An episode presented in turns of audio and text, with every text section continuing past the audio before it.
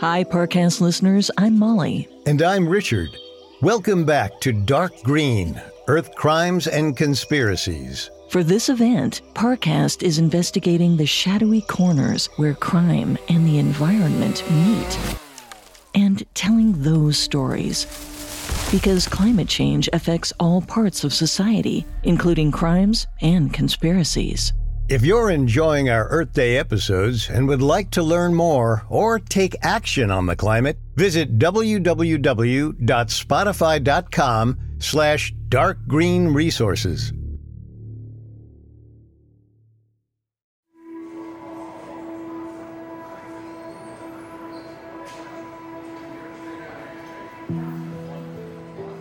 It's lunchtime.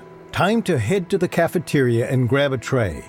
You're feeling particularly hungry this afternoon, so you pile on lots of sides. Minutes later, you're done eating. There's still some food left on your tray, but you're stuffed and need to get back to work. So, you bust your tray. Your half eaten sandwich and salad go straight to the trash.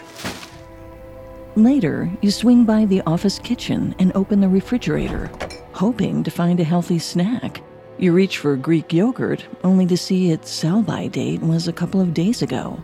So instead of eating it, you toss it in the garbage. Since you can't find any snacks in the office, you walk to the local grocery store. While you're there, you decide to get some items for home too. You're tempted to buy grapes, but you can't remember if you already have some at your apartment.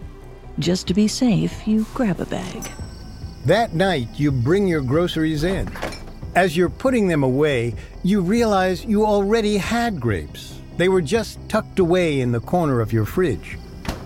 Now you have more grapes than you know what to do with, so you throw out the old ones. In just a few hours, you've discarded perfectly good food from your lunch tray, office, and home.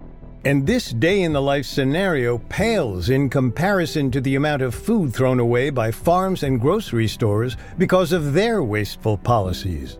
If we could round up all the food we throw away and deliver it to those in need, we could end world hunger. And yet, over 800 million people all over the planet experience hunger at some point throughout the year. So, is there anything we can do about it?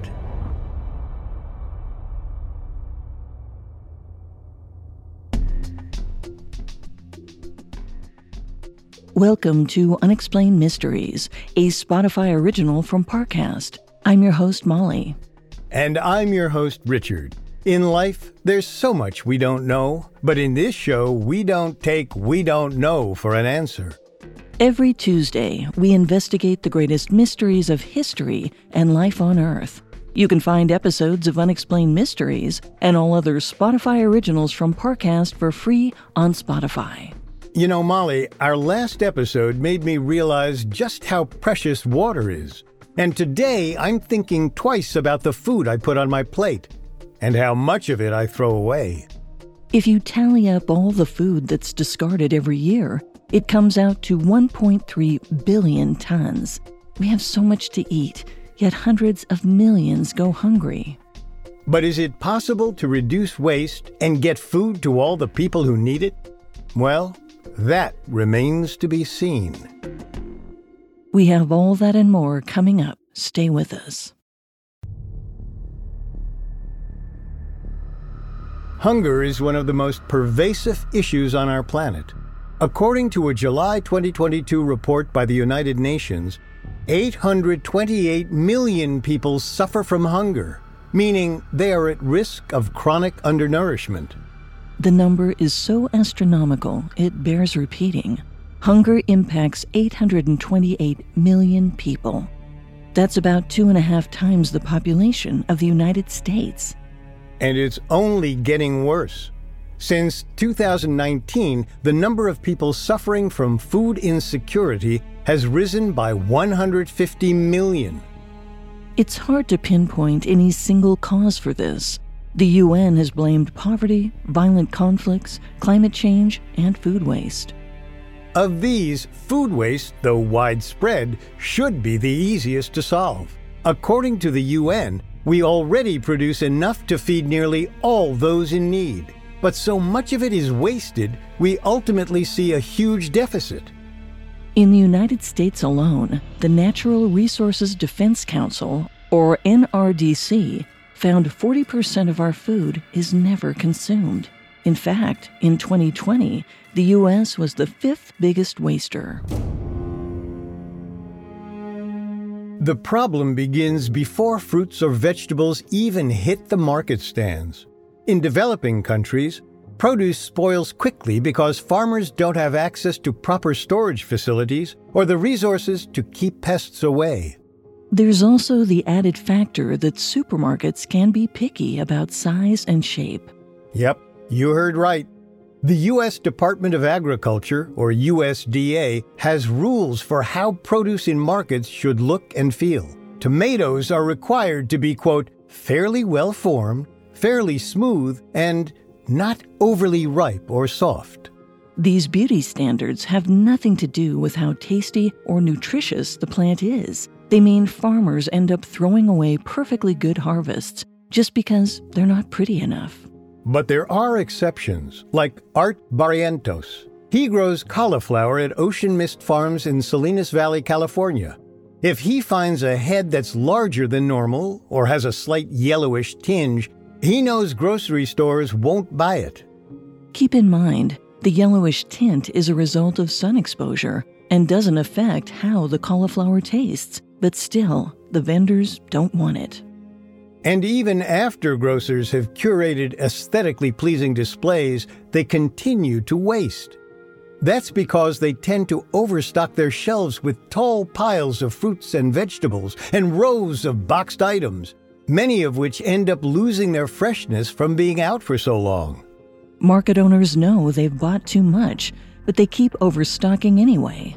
Conventional wisdom says customers tend to be attracted to full shelves rather than sparse ones. There's even a saying in the business stack 'em high, watch 'em fly.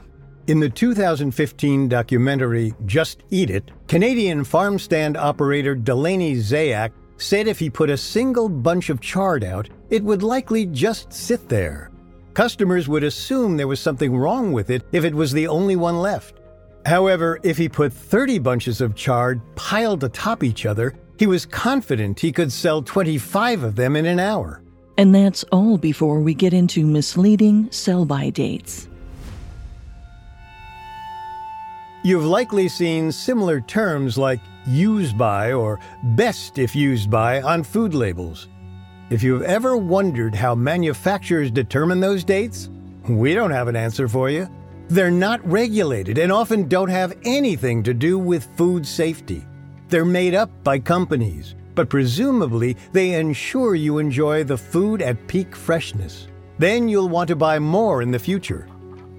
For example, Let's say I had a farm called Molly's Ranch where I sold eggs. According to the USDA, most eggs are good for at least three weeks from the time you put them in your refrigerator. So I should tell customers they can consume their eggs up to three weeks later. But that's not a good business decision for Molly. If she lets customers know the eggs can last that long, the clients might not enjoy them at their peak freshness, which is only two weeks. And if they don't enjoy the omelet made of eggs from Molly's Ranch, customers might be tempted to buy from a different brand next time. So I label cartons with a best by date that's just two weeks from today. These artificial sell by dates come and go so quickly, but the items are often still okay to eat. They can even be donated to food banks, but they're usually not. That's because donating can be a costly endeavor. It takes time to gather and box leftovers and coordinate with a nonprofit. It's easier and cheaper for businesses to throw away food that's past its best by date. Even when nonprofits offer to handle pickup, businesses often toss the product anyway. In the U.S., many supermarket operators fear they'll be sued if someone gets sick from the donation. But a 2013 study by the University of Arkansas found no lawsuits related to food donations have ever been filed against grocery stores. Besides, since 1996, American markets have been protected by the Good Samaritan Food Act.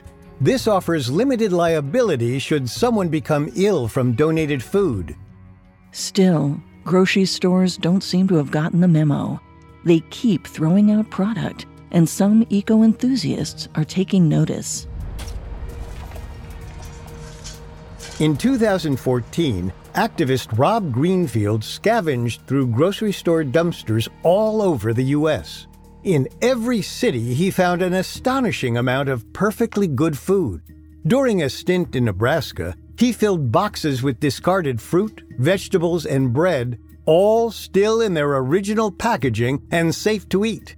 That stop alone had enough to feed about 100 families. The U.S. wastes $165 billion worth of food every year. According to Greenfield, that's more than the budgets of the country's national parks, public libraries, veterans health care, federal prisons, the FBI, and the FDA combined. Greenfield wanted to do something to reverse that trend, but he knew he couldn't convince the entire country to join him in dumpster diving. Instead, he and local volunteers drove the discarded food to parks in various cities. There, they set up a picnic and invited the community to take whatever they pleased. This didn't happen only in big cities. Greenfield encountered the same issue in small towns like Lancaster, Pennsylvania, and Burlington, Vermont, a community recognized by the UN as a model of sustainability. We likely all know someone who throws out food once it's past its best by date, if we're not guilty of it ourselves. If Greenfield took a peek at the trash bins on my street, he'd likely think they look a lot like the grocery store dumpsters he dived in. This isn't only a problem due to food insecurity. There's also the issue of where all that waste goes a landfill. These enormous pits with piles of garbage have catastrophic consequences for the entire planet. Coming up, the human and environmental impact of food waste. Listeners, we hope you're enjoying our Earth Day special. Here's a reminder that you can find more of Dark Green, Earth Crimes and Conspiracies on other Parcast series all month long. A personal favorite of mine is Unsolved Murders exploration into the life and death of conservationist Dian Fossey. Known for her gentle persona working with gorillas, some say Fossey had a ruthless side, one that could have made her a target. Catch this two parter and a host of other new episodes throughout April. And if you'd like to take action on the climate or learn more about the topics covered in Dark Green Earth Crimes and Conspiracies, visit spotify.com slash darkgreenresources. Now back to the story. Though we depend on food to survive, we also waste it at a staggering rate. And according to the nonprofit organization Feeding America, if kids don't have enough to eat, they're more likely to develop chronic illnesses or need hospitalization. Their cognition and behavior can suffer. Fully 50% of children experiencing food insecurity have to repeat a grade of school. Looking even further down the road, college graduation rates are closely tied to whether or not students have enough food to eat. After all, it's hard to focus in a classroom when you're hungry. Take Temple University's senior Trayvon Williams. In 2018, he was upgraded from a walk on to a full scholarship athlete for his football team. It was a huge breakthrough for his athletic career and his hunger. For the previous three years, Trayvon had attended classes and practiced during the day, then worked at night to afford his meals. Trayvon only got three or four hours of sleep and often skipped lunch. The hunger caused intense migraines during class, and the anxiety took an emotional toll. Trayvon told Sports Illustrated's Priya Desai that some nights he felt so helpless he screamed into his pillow and wanted to cry. Fortunately, once Trayvon was awarded a full scholarship, he could quit his job and still afford to eat better. Unfortunately, not everyone gets a breakthrough like this. A 2015 Canadian study found adolescents suffering from hunger were at higher risk of depression and suicidal ideation. Parents often sacrifice their own meals for their kids' sake, like Melinda Baker, a mother of two teenage boys living in Tyler, Texas. When the pandemic hit, her sons could no longer go to school, which typically served breakfast and lunch. Although the school distributed grab and go meals, Baker worked during the pickup times, and her husband has a disability, which prevented him from driving, which meant she was responsible for feeding her sons. Baker told the New York Times' Jason DeParle she only made $10 per hour working as a cashier at a local Walgreens store. It was difficult to survive on her salary and food stamps. So, when she had to come up with 20 more meals every week, she no longer had the budget for fruit like strawberries. Instead, she stocked up on less wholesome but cheaper items like sloppy joes. Baker and her husband also cut back on their portions, putting their children's needs before their own. Whenever their sons reached for seconds, Baker and her spouse pretended they were distracted. They assured the kids the family had plenty more. But when the boys weren't around, Baker would make herself a bologna sandwich. Soon, her oldest son noticed his parents' sacrifices. He started saying he was full, even though Baker knew he was still hungry. Stories like these are sadly common, and when it comes to food waste, hunger is just one negative outcome. It also makes clean water more scarce. Like we mentioned last episode, Edible plants and animals need a lot of water over the course of their lifetime. So when we throw our leftovers away, we're also wasting the water that went into creating them. That's a precious resource that could have gone to over 2 billion people who lack access. And that's not all.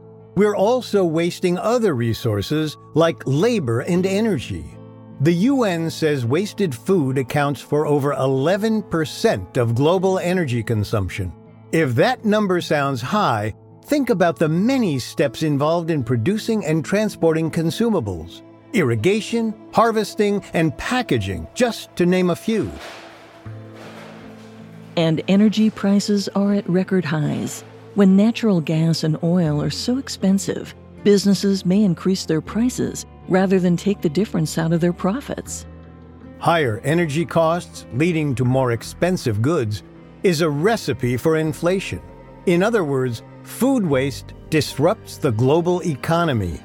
Fortunately, economic downturns can be mitigated or undone, but food waste's impact on our environment appears to be irreversible. Let's say you throw out an apple core. It will eventually get picked up and dumped into a landfill. Although landfills contain other kinds of rubbish, food waste takes up the most space. So, the more food we throw away, the more landfills need to be built. Their construction often involves deforestation and the destruction of habitats for local wildlife. What's more, the average landfill is 600 acres. That's bigger than Disneyland. A garbage dump that big is like a massive cafeteria for seabirds. But seabirds weren't meant to eat trash. In the Spanish island of Majorca, researchers found seabirds eating at landfills had lung problems and other ailments. It's not clear if the birds were born that way or if they developed health problems after consuming trash. Either way, when your apple core is dumped at a waste facility, it sets off a chain reaction that makes climate change worse. Picture a landfill where your core joins countless other pieces of discarded food, a half eaten burger, an unopened bag of chips, and so on. Many of these items are still wrapped in plastic, which makes them harder to decompose. When all that rubbish is piled up, it emits a potent greenhouse gas called methane. That substance traps heat in our atmosphere. The more we waste, the more we pollute. Or, as comedian John Oliver so eloquently put it on Last Week Tonight, quote, when we dump food into a landfill, we're essentially throwing a trash blanket over a flatulent food man and Dutch ovening the entire planet. Rising temperatures and unpredictable rainfall can harm new crops. Falling yields means there's less food to be bought and sold. Produce becomes more expensive, meaning lower income people are priced out of buying fresh, healthy foods. As more people struggle to afford the necessities, they'll likely suffer from hunger. It's a vicious domino effect that's especially painful for people in food insecure regions of Africa, South Asia, and Southeast Asia. So, to recap, there are several consequences for wasting food. It exacerbates world hunger, increases energy prices, and drives the construction of hazardous waste sites. It also intensifies climate change, limiting our food supply and causing poverty. And then there's perhaps the most obvious outcome. When you toss food in the garbage, you're throwing away your money. According to the UN, about $1 trillion worth of food is wasted every year. That's trillion with a T. The U.S. accounts for about a fifth of that total, with the average American family of four discarding $1,600 worth of produce annually. And unless we make big changes, waste like this is on track to become even more rampant. Coming up, how we can feed the world. Now, back to the story. Food waste is a complex problem that's inextricably tied to other serious issues. If we address it, we'll also be helping solve those other problems too. Thankfully, in recent years, nonprofits and business leaders have stepped up. Today, they're working on solutions to eradicate food waste. They start at farms and supermarkets. Grocery stores can accept produce that looks less conventional so instead of throwing away cauliflower that's slightly yellow or too big, farmers can sell it. While we wait for grocers to adopt these changes, entrepreneurs have already launched businesses that deliver misshapen, discolored, and perfectly nutritious food to hundreds of thousands of customers. One of these companies, Misfits Market, was founded in 2018 by Abhi Ramesh, Abhi was apple picking with friends at a farm in Pennsylvania when he noticed dozens of apples had fallen from a nearby tree. These either had minor spots or were misshapen, but they were fresh and fine to eat. Nevertheless, the apples were soon scooped up by a farm worker and taken away in a large bin. Abhi asked where they were being whisked off to. The farmer said they were going to be stored in a cooler with thousands of other misshapen apples. He'd sell what he could to markets, but that would still leave a lot of leftovers. At that point, he'd either throw the fruit away, feed it to his pigs, or compost it. Abhi was astonished by the waste that occurred at this small farm. It made him wonder what could be happening at larger farms across the country. That question inspired him to launch Misfits Market. The company buys misshapen produce that would otherwise go to waste and distributes it to over 750,000 customers across the U.S. While grocery chains may claim their strict aesthetic requirements are a necessity, Abhi has proven there's high demand for fresh fruits and vegetables regardless of their size or hue. It's worth noting there's been some criticism launched against ugly produce services like Misfits Market. In 2018, the Food Justice Collective, Phat Beets Produce, and think tank Food First published an op ed. In it, they accused ugly produce businesses of profiting from consumables that could be donated to food banks. In theory, that's possible. But as things stand, Abhi says farmers have little incentive to donate. As we mentioned earlier, charitable contributions can be prohibitively expensive. Abhi says farmers would have to pay to transport their misshapen goods hundreds of miles away to the nearest food bank. When they sell their goods to Misfits Market, they're at least making some money. If they receive tax breaks for donating produce, things could change. The U.S. already offers some incentives for donating food. In 2005, the law was temporarily expanded to include more businesses, and donations shot up by 137% the following year. Farmers and grocery stores had a moral and financial motivation to donate excess food. Governments could also try the opposite. They could punish those who waste. That's been happening in France since 2016, where grocery stores are hit with thousands of dollars of penalties if they throw away goods that could be donated to charities. In a 2019 PBS NewsHour report, journalist Christopher Livesay visited France to see the food law in action. He watched grocery store workers load up a truck with fruit, bread, and yogurt. The items were close to their expiration date, but still good for another five or six days. If not for France's food waste law, these items, hundreds of dollars worth, would end up in the trash. The supermarket's director, Eric Chabert, is happy about the statute. Previously, he had to trash large quantities of produce and constantly schedule its removal. Today, the leftovers are whisked away to nonprofits and France's policy awards his business with a modest tax break to make donation financially feasible. The policy isn't flawless. Occasionally, markets donate spoiled produce. But since it went into effect, donations to food banks have increased significantly, and the country has saved 46,000 tons of food per year. For perspective, Imagine a fleet of over 500 commercial airplanes filled with meals and snacks. That's how much is saved in France each year. The author of France's food law told PBS NewsHour other countries are studying the policy and considering similar measures. In the meantime, even if grocery stores aren't incentivized to donate, there are steps they can take to avoid overstocking and get more out of what's on their shelves. In the mid 2000s, Jose Alvarez was promoted to CEO of the supermarket chain Stop and Shop. Now, when Stop and Shop surveyed its customers, they expressed dissatisfaction. Although there was plenty of inventory, it wasn't always fresh. As we mentioned earlier, it's standard procedure for grocery stores to entice customers with heaping displays of produce.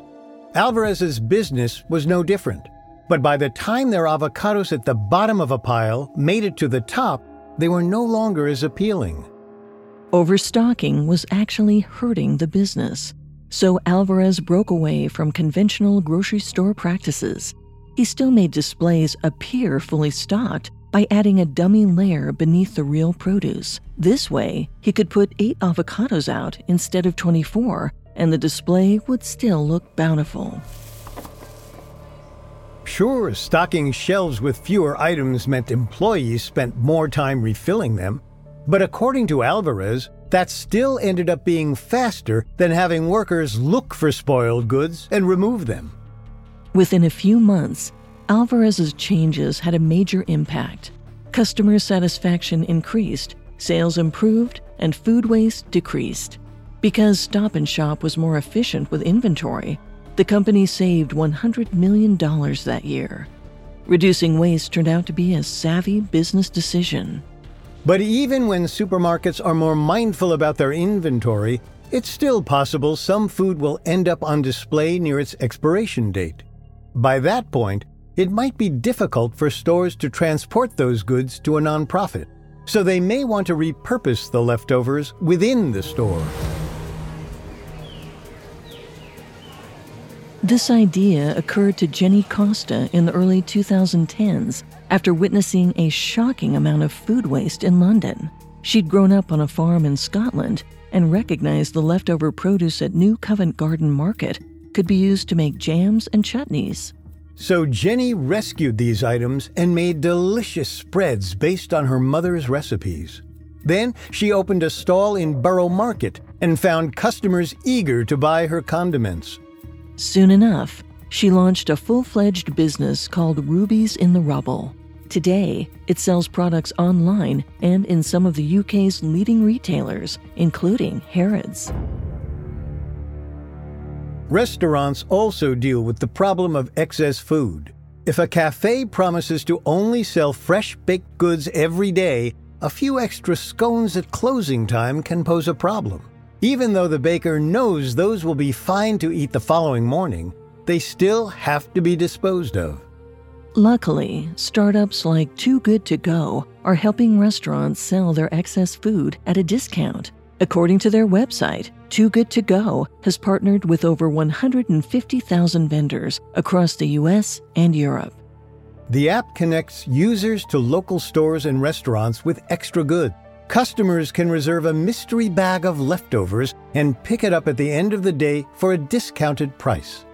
Emily Sawane was one of Too Good To Go's users in Los Angeles. She posted a TikTok video of a recent haul 13 bagels for about $5. She cut the bagels in half, froze them to make them last longer, and had enough bread to get by for a month. It's a win win. The bakery gets to sell food that would have otherwise been thrown away, and Too Good To Go users like Emily enjoy items at a discounted price. Now, none of the solutions we've discussed have addressed the white whale of food waste, the epitome of excess buffets. At those establishments, once someone puts food on their plate and takes a bite, it's not easy to repurpose the leftovers. That's why it's important patrons only take portions they can finish. But that's a tough challenge when folks see so much food. We tend to want to eat with our eyes rather than our stomachs, and as long as there's room on our plate, we're likely to fill it. Perhaps that's why the average dinner plate has grown 36% larger since 1960. If you find yourself in a dining hall, your tray might have enough space to fit two plates. This used to be an issue at the University of California, Santa Barbara, where Jill Horst is the executive director of campus dining. Years ago, Jill noticed how much food remained uneaten when students returned their trays. Jill ultimately realized trays enabled waste, so she got rid of them. In 2009, UCSB's dining halls stopped using trays. Students could still grab as much food as they wanted, but without trays, they didn't pile on as much in the buffet line. If they wanted more, they had to go back for seconds. This extra step helped cut the dining hall's food waste in half. These practices can play out at home too. Instead of piling food onto large trays, we're stuffing loads into our refrigerators. These appliances have grown over time, allowing us to store and waste more food. Dana Gunders, a senior scientist at the Natural Resources Defense Council, found people are uncomfortable with empty space in their refrigerators, just like with dining trays. The bigger a refrigerator, the more we fill it. And when your fridge is fully stocked, you might forget about the pack of yogurt in the bottom drawer or the cream cheese stashed in the corner.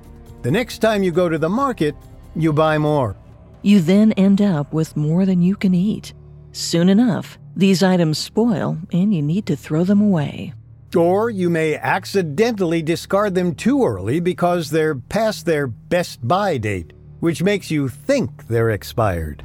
Remember, as we mentioned earlier, these dates are labeled by manufacturers to indicate peak freshness, not spoilage. There's a simple solution to this problem buy what you need and don't treat best by dates as expiration dates.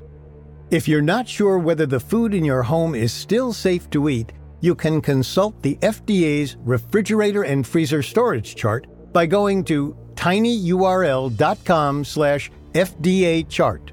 But even when we're mindful about waste, every now and then we may end up buying more than we need. The Environmental Protection Agency suggests composting expired food. Composting lowers our emissions and revitalizes soil, unlike garbage and landfills that can make climate change worse. If you have a backyard, you can buy a composter or make a DIY bin. Otherwise, you can find a local compost site's drop off point. Of all the existential issues our planet faces today, food waste and hunger are two we have the means to fix. This is good news because that frees up our time and energy to take on other existential threats, including fossil fuels and their devastating impact on humanity. Like landfills, fossil fuels, including coal and crude oil, release greenhouse gases into the air. These gases trap heat in our atmosphere, making climate change more severe. Next time, we'll find out how fossil fuels can also be extremely harmful to our land and seas. We'll recount the largest marine oil spill in history, Deepwater Horizon. Join us as we try to figure out where all the oil ended up.